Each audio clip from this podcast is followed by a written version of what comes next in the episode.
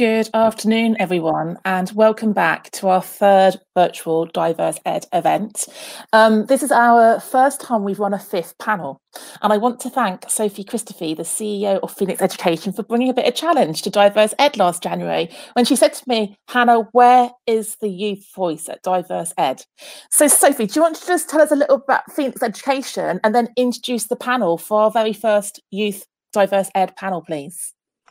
Yeah, sure thing. Um, so yeah, I'm CEO at Phoenix, and our charitable mission, as it were, is to try and start conversations and address the issue of power imbalances within schools and other learning environments that have adults and young people in basically so um, we work with innovators outside of the mainstream system who are trying to create um, more democratic self-directed um, learning environments where young people have a lot of agency and autonomy in what they do and also work with mainstream schools on how they can um, address that issue too um, so that's what um, what we do and and yeah I, I, won't go on about that too much more right now i'd love to move over and actually introduce the panel instead so um, uh, the panel today is going to be chaired by Leah. Um, would you like to introduce yourself first, Leah? Yeah, of course. Thank you, Sophie. Hello, everyone. Um, it's really, really exciting to be here, especially for the reasons that Sophie and Hannah outlined. The fact that this is like the first time that Diverse Ed have had young people on, it's amazing. And I know that we had more young people on, like Dylan, on earlier panels. So it's just absolutely amazing. I love it. Um, my name is Aaliyah. I am an a level student, currently in year 13, studying politics, geography, and sociology.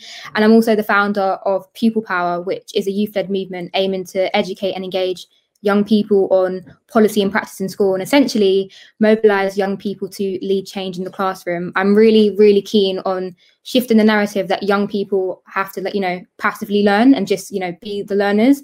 In fact, I really want young people to be on the decision making tables with the educational leaders, the policy makers, and actually have a say in the education that they're receiving. So that is a little bit about me. And I'd really love the rest of the panel to introduce themselves. So am I right to say that we're all in the right order? So I'm at the bottom left. Yeah, okay, perfect. So if we start with Aya and then we move right and then back down, that makes sense? Um, so my name's Aya. Uh, I'm also part of No More Exclusions, um, and it's like uh, it's an organisation, a grassroots organisation, and they campaign to abolish um, exclusions in schools. Um, I'm 16, uh, so that makes me in year 12 uh, I study politics, sociology, and history. So um, yeah, that's me done. But uh, yeah.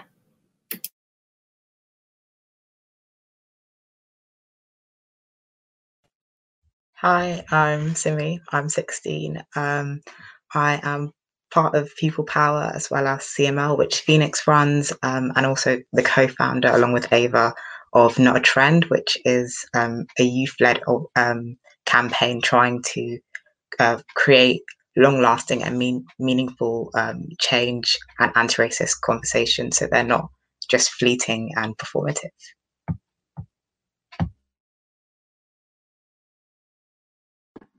Um, hi, I'm Ava. Um, like somebody said, I'm also part of Pupil Power, CML, and one of the co-founders of Not a Trend. I'm 16. I'm doing my A levels in year 12. I'm studying history, philosophy, and English literature. And I'm really excited to be here today. Thank you. Hi, I'm Lottie. Um, I'm 18. I'm currently in year 13 studying sociology, criminology, and performing arts, which is a complete mouthful, I know. Um, I'm a part of the Pupil Power and the I Will campaign, which works to get young people to be more involved in social action as well as the NCS Youth Rising podcast, which delves into stories about young people that wouldn't be heard on the mainstream news. So Benny, Sophie, and I are just going to disappear, and over to you for our youth panel. We'll come back for the Q and A. Thank you. Thank you. Thank you so much for you um, all introducing yourself so I guess now like we're in the space and I'm sure there's loads of teachers, loads of educational leaders and hopefully young people as well listening to this live stream. So if you are, please like keep tweeting us. It's really, really exciting to see the interaction and do ask questions. So as everybody knows, we've had a day full of loads of different panels and the theme is belonging. Um, we've kind of you know, we know that the theme is belonging, and we're going to ask and answer some questions around that and dissect that and what it means for us, particularly as young people um, in this space. And afterwards, I'm really excited to sort of like pull away from that theme and look at a, like the idea of social justice, as we all, as you can tell, are clearly involved in some some way, shape, or form, social justice or activism or campaigning. And I'm really like keen to explore what that looks like as a student because I don't really think that's something that's necessarily encouraged in mainstream education um, to sort of you know think radically enough to change the system or think beyond what our current reality is. So it would be really interesting, I'm sure, for people to listen into what our views are on that. So going straight into it, I think we can follow the same order if you guys are happy with as we ask questions. We just go in that order. Um, I'm sure we, we are all very opinionated. We have loads of great ideas and views. So like just go for it. Um, my first question is related just straight into trying to understand like what does belonging mean to you as a young person? Um and you can go as deep or as like non-deep as you want but what does belonging mean to you aya? Um so that, that question um is actually very, very complicated because there's several layers to belonging but i'll try and keep it um brief. Um my view of belonging is an anti-capitalist society because capitalism uh, the um, idea of belonging, um, in my opinion. Um, and we can only belong um, in movements that aim to abolish um, capitalism. But like, we can try and belong in a capitalist society, but it is very, very hard unless um, we find people who are like-minded. So uh, yeah, that's my view on belonging. But uh, yeah. Simi? And I guess with that question, because double, double, double question in terms in terms of what does belonging mean to you, and sort of like what issues arise. I think Aya like said it perfectly in terms of what she thinks is so important to her. What issues arise from the feeling of belonging, or not potentially feeling that you belong?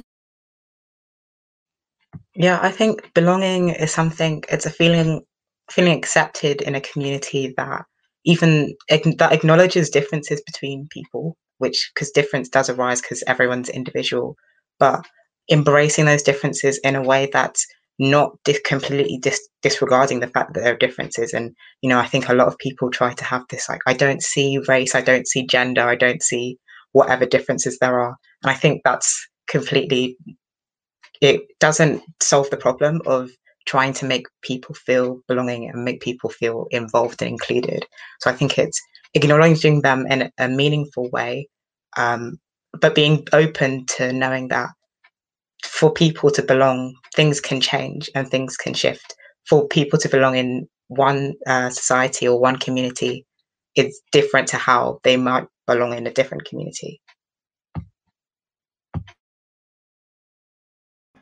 Um, I would say mine is quite similar to Simi's in the sense that I think the word community is really important to talk about because my sense of belonging is feeling like everybody is working together within the community to make changes to improve on our everybody's lives and at making sure every single person has an equal opportunity to thrive and succeed in whatever world we're living in. And I think at the moment we don't live in that that society, we don't live in that world, and that's really sad to me. But I'd really love to be able to change that in some way, shape, or form. So, um, belonging to me definitely looks at representation and seeing myself and the people who I surround myself with in education, in the media, in government, in power, etc., etc. Um, like Ava, I don't see that often at the moment. Um, I definitely think it's improving.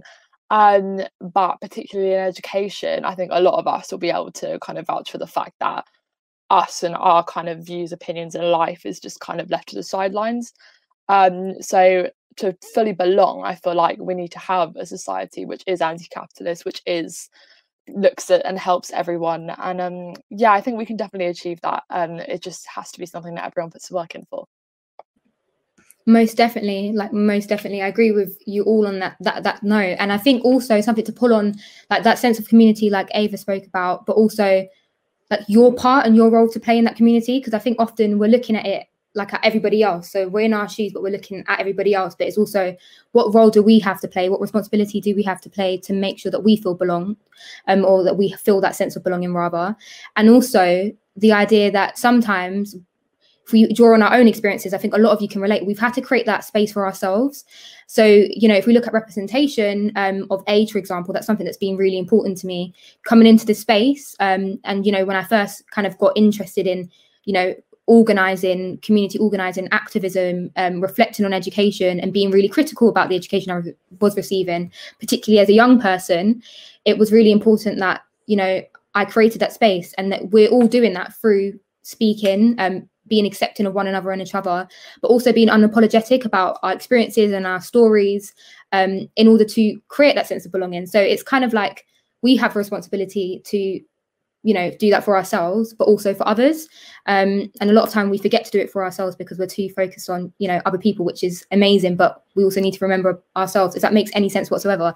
Um, and I just want on that note, then I'm really curious to know a time in your lives or in education sounds really like deep because we are still really young like a time in our lives but just in education that has stood out to you that's made you perhaps not feel a sense of belonging and the impact of that most importantly that has almost most definitely sparked all of your activism in some way shape or form we can go backwards again so lottie you can go ava simi aya There's um a lot of things like came to mind when you said that. I was like, oh my god, there's loads. Um, which isn't a good thing really. But I think the main thing was kind of in PSHE lessons, specifically like sex ed stuff and stuff about like consent and about LGBT relationships is never touched on. And at that moment, I was learning more on the internet than I was at school in terms of relationships and that sort of thing. And that just was the most infuriating thing ever because I was looking at classrooms full of a really diverse set of people who aren't hearing these things, and these things are so important. And um, so that definitely sparked me and my local community to kind of start creating some change and speaking to, you know, senior managers in school about it. Um, and then going further, looking at like student councils and stuff, which again I've been a part of a lot, trying to change stuff about PSHE and sex ed um, hearing that that room of people is full of students who are normally of a very privileged position and are very intelligent um, but it's not a representation of your school's views at all and often student councils are what the teacher in charge wants and not what the students there want um, so again there that was so incredibly frustrating because that's supposed to be something in the school where you can make change and it, it definitely didn't at all um, so then I met Aaliyah. Um, we were filming for a podcast um, and joined the Pupil Power. And I think on that level, I've seen the most change created because it is such a movement that is from the ground up. So we can all work in our local communities using the Pupil Power, but also as a whole and looking at more like governmental and parliamentary entries and more national issues. Um, so I'm aware I'm rambling, so I'm going to shut up now. But there you go. um, I would say there's once again a lot of things that really sparked my activism. One of them being that I grew up in quite a political household. Those conversations were always happening, so it's kind of been something in the back of my mind. But also, I've just always wanted to be a person that sees something wrong and I want to change it. And school, for some reason, makes it impossible for students to be able to change anything they see. If there's a problem and it's brought up in a school council space, that school council space is completely performative.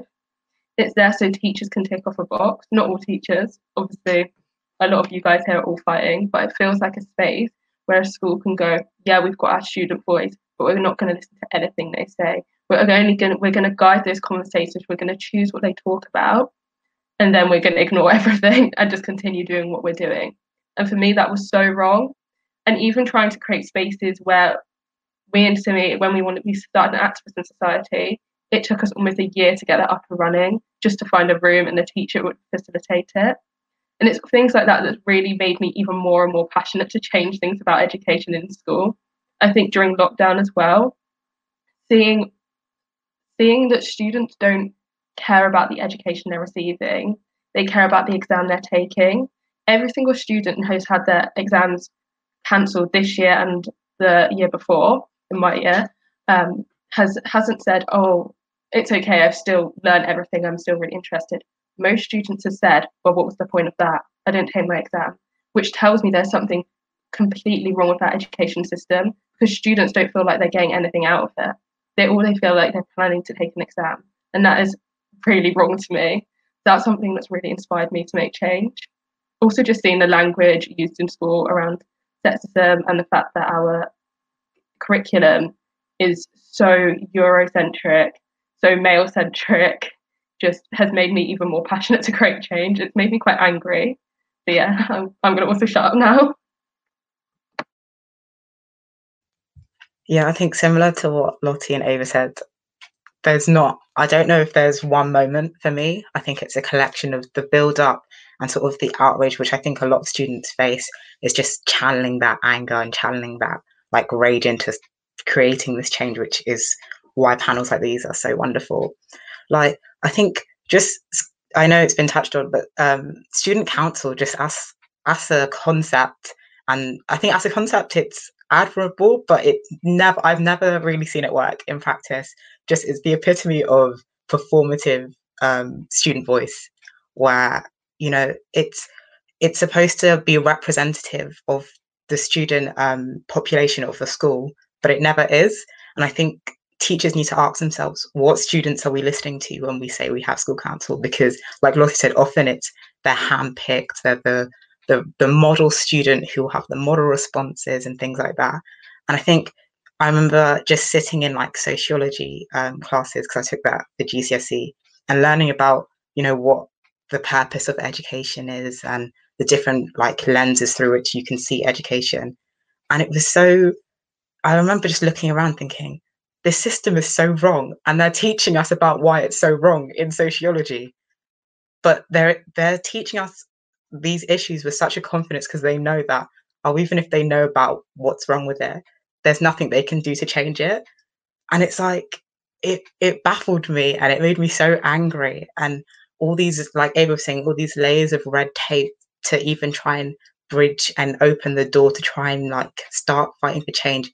You know, the system makes it so difficult and they make it not only difficult for students but also for teachers because there are well-meaning teachers and i think lockdown has really showed me that there are so many teachers who do want to fight change which has been so hopeful and so inspiring that they want to listen to students.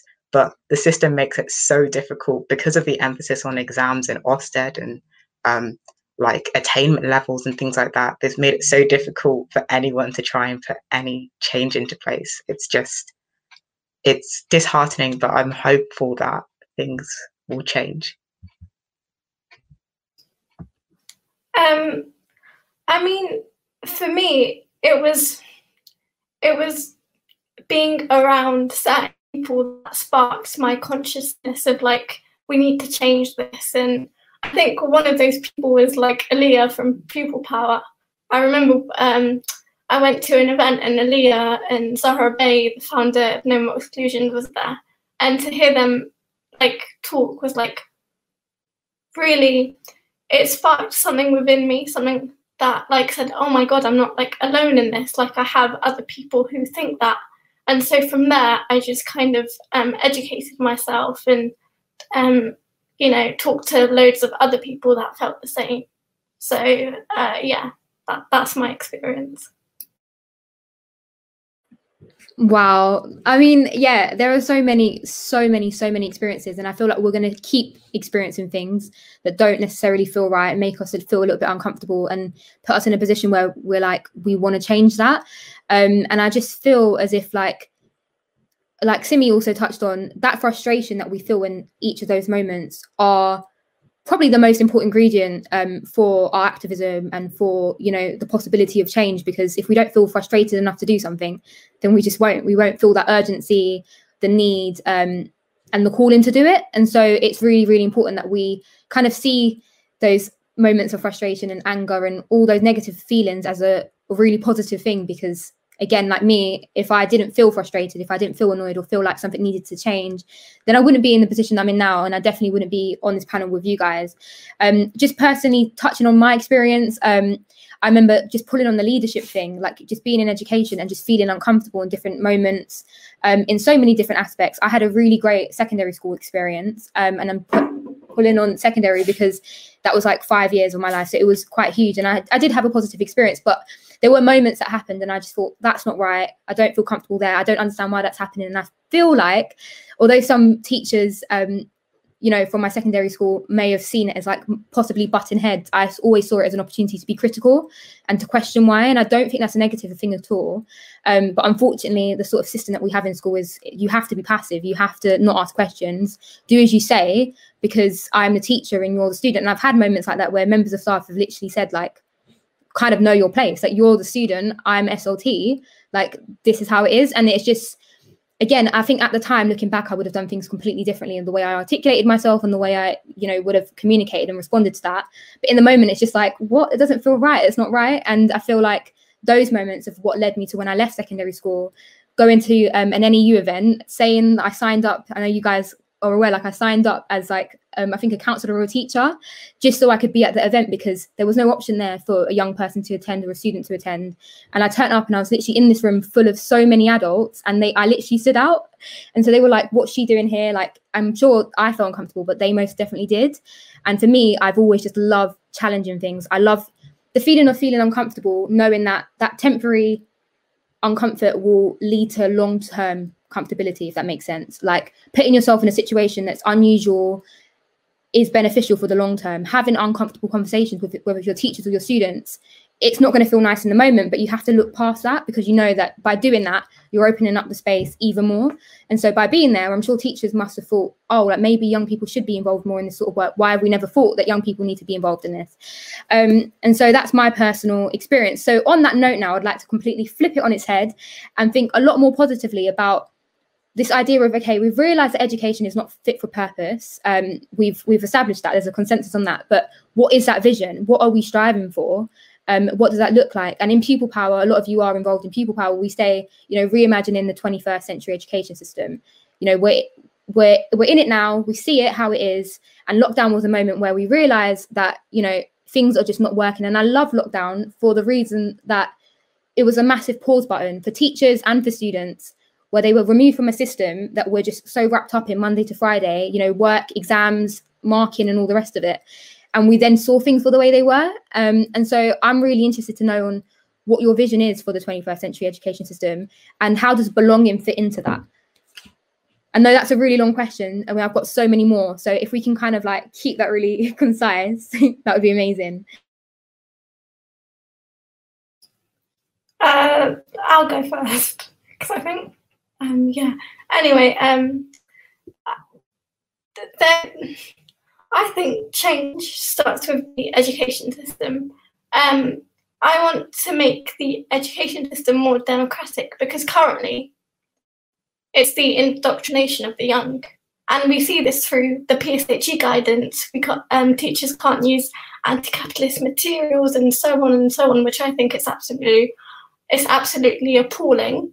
Um, my my vision is we need to make first we need to make schools more um, uh, democratic because that you know they're um, they're the main institution in which capitalism thrives um, subconsciously and and unconsciously um, because often the people in the education system staff students have been indoctrinated for um, such a long time. Um, and I think once we accomplish, you know, making um, the education system more democratic, we can move on to other areas in society and make them more democratic. So that's my vision for um, change in the 21st century. So, yeah. I think, yeah, there's so many things I think that you could hope for. Um, but I know I'll try and keep my answer concise. Um, I think if I was to summarize it, just transparency is kind of the thing that over this lockdown has come to mean so much to me. Transparency between staff and students, between um, staff in the um, senior leadership team, government as well. Just brutal, frank honesty because I think teachers underestimate that students can take it. They can take that honesty and just knowing, oh, when we're challenging and questioning things, just tell us straight away, like, oh, sorry, I can't actually do anything about that. It's from above me. It can just, I think having that transparency humanizes both staff and students, which can mean that they can collaborate and work together a lot more. And everyone just bringing that into the theme of belonging feels a lot more included and aware of the decision making process. So, yeah, transparency.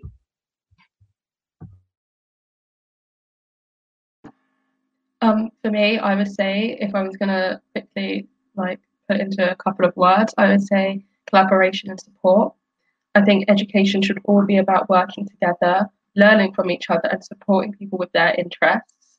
I think we really need to look at what we're teaching our youth and what we're teaching young people, and kind of be supporting in their interests. Because I just feel like so many students feel so excluded by the education system, feeling like they can't thrive in this education system. And that tells me there's something wrong, and that all children need to be put and included in, and making sure we're working to every student's strengths not just discarding them, saying, you don't fit our idea of education. That means you're not good enough for our society, meaning you're going to fail and then it's your fault. And I just think we really need to be looking at how we can widen our lens of education. And that's kind of made my education, ideal education system. So me and Ava had an identical point. so I was like, oh damn it. Um, but essentially I think taking from what Ava said, if there are people watching who think I want to do something when I go back to school on Monday or whatever, and you're a teacher, I'd say two things. One, if you have a student who is angry about something and is maybe not expressing that in a way that you would consider appropriate, don't straight away go to sanctioning that. And I know a lot of people would, and I can completely understand that, but get to the root of the problem. Why are they angry? Why are they acting up? Um, and then support them if they want to take this further and they want to take it to the governors to student council to slt whatever like take it with them and show them how they can express their emotions in a way that is appropriate but that will bring about change and um, i think obviously we want to be fighting for these legislations and stuff that can help us um, but if you want to do your part like start from the ground up and just if you see a student who's angry just help them because um, we can really appreciate that collaboration like ava said is really important. Honestly as always like always agreeing. I think my head's going to fall off because i'm like nodding like the whole way. I'm just like yeah yeah I'm literally um i know that i i think just listening to all of you guys already like we do so much together we work so much in so many different ways um Aya, like we're here leading like legal challenges with the Department for Education um, Simi and Ava and Lottie, like we're doing our own other stuff in terms of, you know, working with lawyers to change policy, leading events, trying to change, like we're doing so much. Um, and so I think it just feels like this moment now just makes me realize why we're doing it and why it's so important. And I know that there are so many more, you know, young people out there that are doing it, but also teachers as well. And I saw in the comments, I am trying to also look at the comments. I saw in the comments um, a teacher say that like it can almost feel like you're in it alone. And that's exactly how young people feel. And it's like if we both realize that both parties are feeling the exact same, then we could just come together and start things a lot quicker. I think at the moment it's just complete silence from both sides and we're not acknowledging that we're we're both frustrated. And we can do so so much if we were to come together and say you know we feel the same. And yeah we may be teachers and we may you know be in a different position to you but we acknowledge that and we're not going to use it in a way where we abuse it or we just we just acknowledge that we're, we're actually equal when it comes down to it. And i'm sorry to say a lot of young people have way more kind of creative ideas and have more solutions than some of the adults that we see in power. And do you know i'm actually not even sorry for saying it.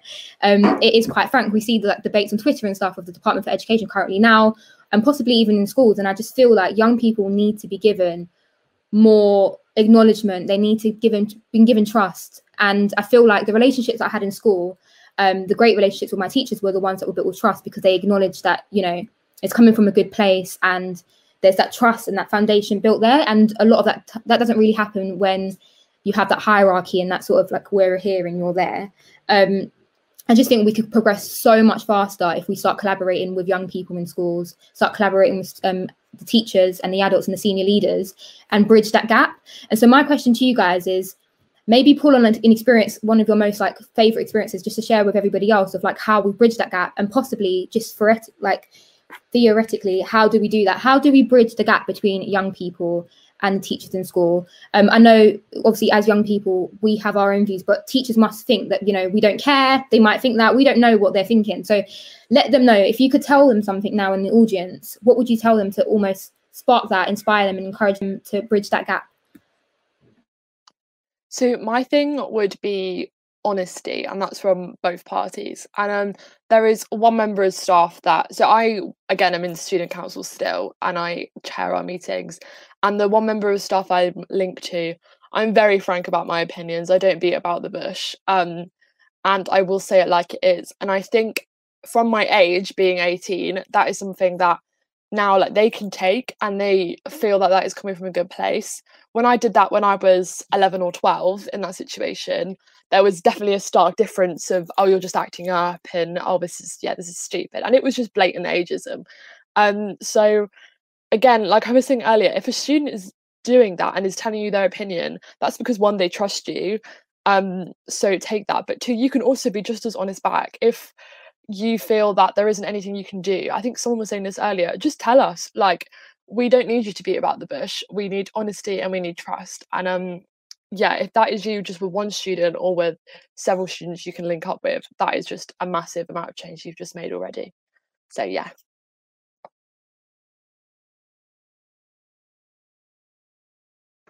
Um, I would say for me, really make sure you continue to listen to your students. Um, I was kind of asked to speak a bit about feminism and sexism within school. So for this question, I'm going to draw on that. I asked um, some people on my Instagram and my Snapchat to give me their own personal experience, and a lot of them were anonymous. And so many of them were of teachers ignoring cases of quite serious sexual harassment within schools. And that tells me that teachers, some teachers are not listening. And if you're not listening to something as serious as sexual harassment cases, how are we going to feel like we can make any change? How is that setting us up to go out and go out into the workforce and then report those cases. If a student has reported something to you, please take that time to properly listen to what they're saying because I can't think of anything more important because there's something really important about being belonging and that's being safe. And if a student does not feel safe in your school because they are being sexually harassed or because they're not able to do the things they love, such as sport, or feel they can't participate in STEM, and they're telling you these things, you need to listen and make sure that you draw on those experiences and you support them with fighting for that justice. Thank you. Yeah, I would just say I think I'll I'll say it until I'm red in the face. Well, not red, but yeah. Transparency and honesty. Be honest with where you can change things and where you can't change things um, to students, especially with school councils. Let students know their scope, the, um, the amount of power that they have. And I think to teachers, we know that, you know, you're busy with, especially this year with test and trace and exams and trying to get students up to speed. And it can feel like you can't juggle these things because you want to, but you don't have the time. But just making that little effort just to listen, I think students appreciate that so much. And just to remember that what you got into education for was to try and shape students into being world makers and world changers and just taking the time out just to make that effort to listen and to be honest with your students makes the world difference and creates that trust. I mean it's a bit of a difficult one because teachers um, are held back by censorship and what they can say and can't say. Um, i know for um, like past um, experiences that often when teachers agree, they can't show that they agree with my view, um, but they do try to subtly let me know. Um, I think also as students, we have um, a duty to initiate that conversation because censorship um, for teachers means that they obviously can't initiate the conversation. Um, I've done this in ways like I've had Noam Chomsky stickers all over my politics folders, and my politics teachers often like, "Oh, why? Why do you think that?" Or, or sometimes I go, "Oh, sir, what do you think of this and that and that?" And they tell me honestly, and like, and and that um, cooperation uh, between students and teachers needs to happen, and it does work often. Um, it, it does work, you know.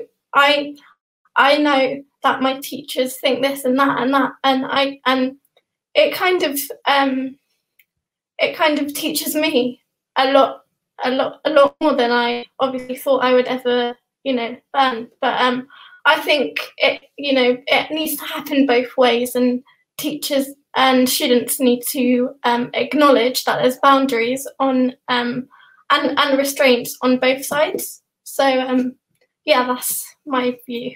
Um yeah Thank you so much for that. Um, and just to finally end it, I'll literally say a sentence like young people are definitely um, undermined. And I feel my challenge to all the teachers here today is just just literally challenge yourself to see young people in a way that you haven't before, have those conversations and be interested enough to encourage them to lead, you know, lead change on a local level, but a national level. And I think young people often more um more times than not feel like, you know what, I'm complaining about this, I don't like it, but there's nothing I can do about it.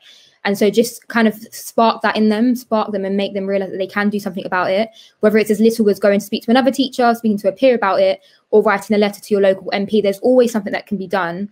Um, and especially with pupil power, like we're developing toolkits that allow that to happen. And I saw a question I'm just really tempted to cover on really, really quickly that said about student um, student council, whether they should be scrapped. And I think they should in all respect. I think the idea of them are amazing, the skills you develop but I feel like our skills are changing now. The challenges that we have in the world and we need to face and that we want young people to be a part of in in changing and being the solution towards we need different skills and those skills i have learned by myself independently away from school away from those student leadership tokenistic opportunities um that hierarchy like i'm it sounds like i'm you know I was involved in all that stuff. I was head girl in school, but even little things such as like having the hierarchy of being head girl, deputies, and assistants, I absolutely hated it because I used to sit there and think like, why can't the assistants also, you know, why why is it that? Like i don't like that trickle down effect. We're all equal. I want you guys to say as much as i do. And i think it's really important that in that respect that we're drawing upon the students that seem like they're disengaged or not interested because those are the ones that are most frustrated that will have the most solutions rather than the ones you know that love school and it works for them because we need to have a clear representation. Um i know we have the q&a now. I don't know if hannah you were going to lead on that well, I just want to say, first of all, um, Alia, exceptional hosting. Your ability to hold the space, ask questions, and keep an eye on the chat. You're putting Benny and I to shame, love. Well done. Really, really excellent hosting. Um, and Simi, Ava, and Lottie, honestly, I, like you were the girls I wanted to be friends with at school. Like, where were you when I was your age? Like, you've got so much love and respect. Oh, and, sorry, Alia, you as well. Like, you got so much love and respect from the thread from the chat here. Um, well done for for finding your voice, using your voice, standing up, speaking out, and actually showing adults what we need to happen and disrupting. I've, one of the phrases I wrote down was about you being young activists who are channeling your frustration to raise consciousness. Wow, Okay. Um, Alia, you you found the question I was going to ask you around the role of student council. There's a question I knew was going to come up, and Sophie and I had a bit of a chat about this in the week. One of the questions is, where are the young men in this conversation? And I'm going to preface that question by saying, where are the grown men too? Because we've got 150 DEI leads in a DM group on Twitter who we're working with, and they are 99% female. So can we just speak about gender involvement, gender voice, and and just pop your hand up if you want to kick off first. Who who would like to speak to that first? About Lottie, do you want to go first, and then Ava? Go on, Lottie. Um, I think your questions one is so interesting um, because it's something I think about a lot as well. And I found going through again school councils. I know we keep coming back to this. It has been a predominantly female space, um, and in terms of men being involved, the boys and men that I know who are in these spaces, it did take them some time because there's such a stigma around this kind of work of being quite sensitive and being quite, oh no, I don't like that, so I'm going to act up about it. Um, and it's not, it's actually really strong and really brave of you to be able to say that something is wrong. Um, we have got loads of guys who work in the Pupil Power, but again, that's no kind of proportioned out to um, how much women we have. So I think if you are a guy and watching this and thinking, oh, I do want to do something, it isn't a, a womanly thing. It is just it's something that everyone can um, be a part of. And the more diverse genders that we have working with us, the more change we're going to create because the more perspectives we're going to cover. So um, definitely get involved. Just reach out to anyone. Thank you, Lottie. Ava, do you want to add to that? Yeah, I mean, I think probably one of the reasons could be is that often, especially around men have the privilege of being male. Like they don't experience a proportion of something that we do within the education system. Um, they in, like leadership positions in, in, teaching, they are able to grow further and go um, and get high positions, even though the majority of uh, people in education are female. Um, and in school, I know that they kind of changed a lot of the school kind of work and the way got rid of a lot of the the coursework because it, coursework was seen to benefit girls better than it did boys, even though boys would go out and even if they had not performed as well in school, they would then still be able to, um, as we all know, get better jobs and pay better. Um, don't need to tell you guys that. Um, so I think it's kind of that at first that kind of reluctance because the system is made for them a lot of the time, especially if you're a white male, um, white cis male. The system is made for you, so you don't often realize everything at the beginning. But you, we need your support. We can't do this without you. If whether it's anything from just speaking about about gender inequality, pay gaps, or if it's around like stopping that locker room banter and stuff like that. It's something that we need you to be involved with. So please, as Lottie said, please step forward and step up and help us out. It's so important for you guys to be here with us. And it'd be lovely to see some of your faces. Thank you, um, Ava. And before I come to you, Alia, we also need, so uh, apologies if my language there was gendered language. We've got some comments about non-binary inclusion as well. So apologies talking about boys and girls, men and women. Um, Alia, what do you want to add to that question before I have a final question for Simi and Aya? Um, just to add, I think we have to look at like why that's happening. And I think in school, I went to an all girls school, but I'm now at a mixed um, sixth form. I think just the behavior that might be like, you know, shown from boys of like them being destructive. And like someone said before, like destructive behavior isn't destructive behavior, there's a reason behind it. And often we shut that down with, you know, sanctions, exclusions, and all of those things. And when actually, when we look at it, um, if we look at no more exclusions, that's the perfect example I can think of.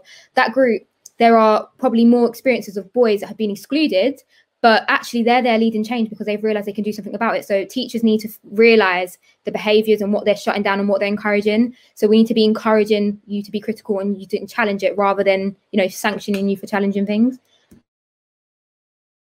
Thank you, Alia, which leads me on to my, my last question. So, Simi and then Aya, do you mean if, you, if, if there's young people listening today, what's your message to them about agency and becoming part of the solution um, to the problems. Simi, what's your what's your words of wisdom?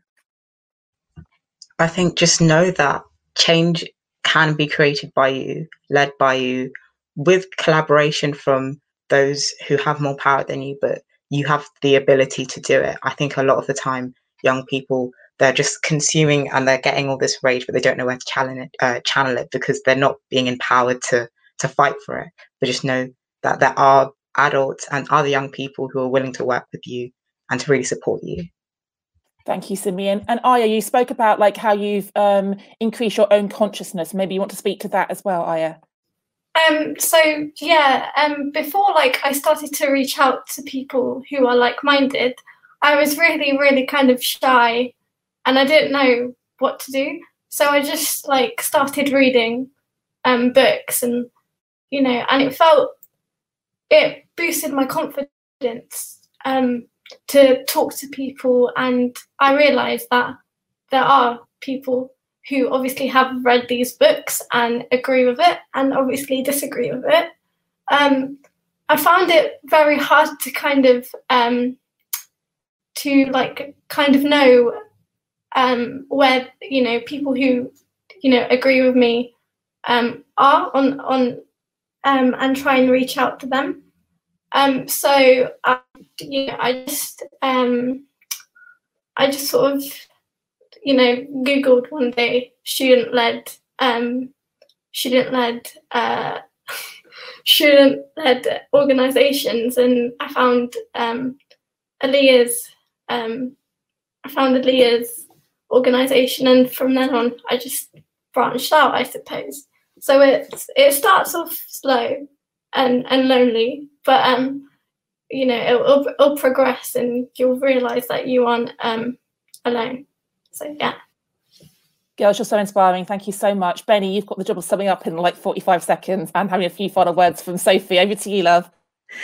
Okay, it's hard to sum that up, girls. I've been watching, um, sort of lurking in the background, and the threads that are coming out for me um, is kind of what, like what Hannah said about uh, about how you bring out agency, and all of you have articulated so much about um, the the experiences that led you to this work, um, and you've act- articulated brilliantly about the the reasons why there needs to be that gap bridged between students and teachers. And I think you've articulated the frustrations that teachers feel uh, particularly well, because I think you are right. You know, we do want to have some conversations, and, and teachers, as they've said in the chat, um, you know, do sometimes feel hemmed in uh, to have these conversations in, in transparency. And and actually, that that phrase that stuck out for me, I think it was you, Simi, who said um, that transparency humanizes.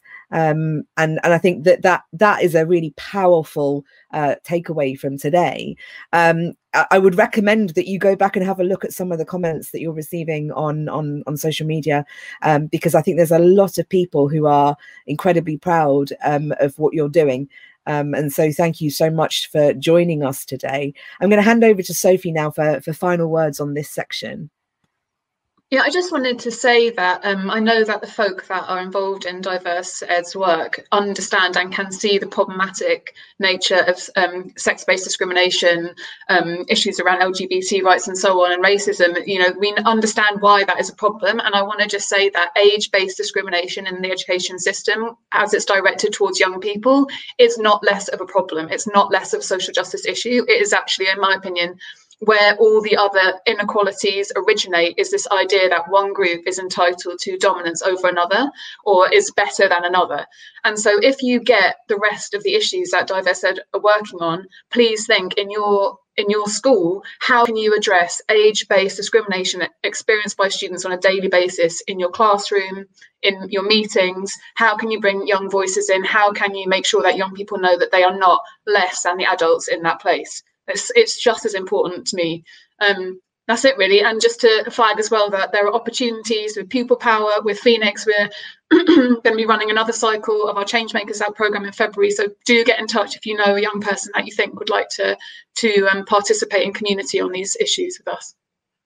Thank you all. Um, brilliant. Go and enjoy yourself today. Thank you so much for your time and energy. Benny and I will be back in one minute's time to wrap up what has been an absolutely fantastic day. So thank you. See you all soon.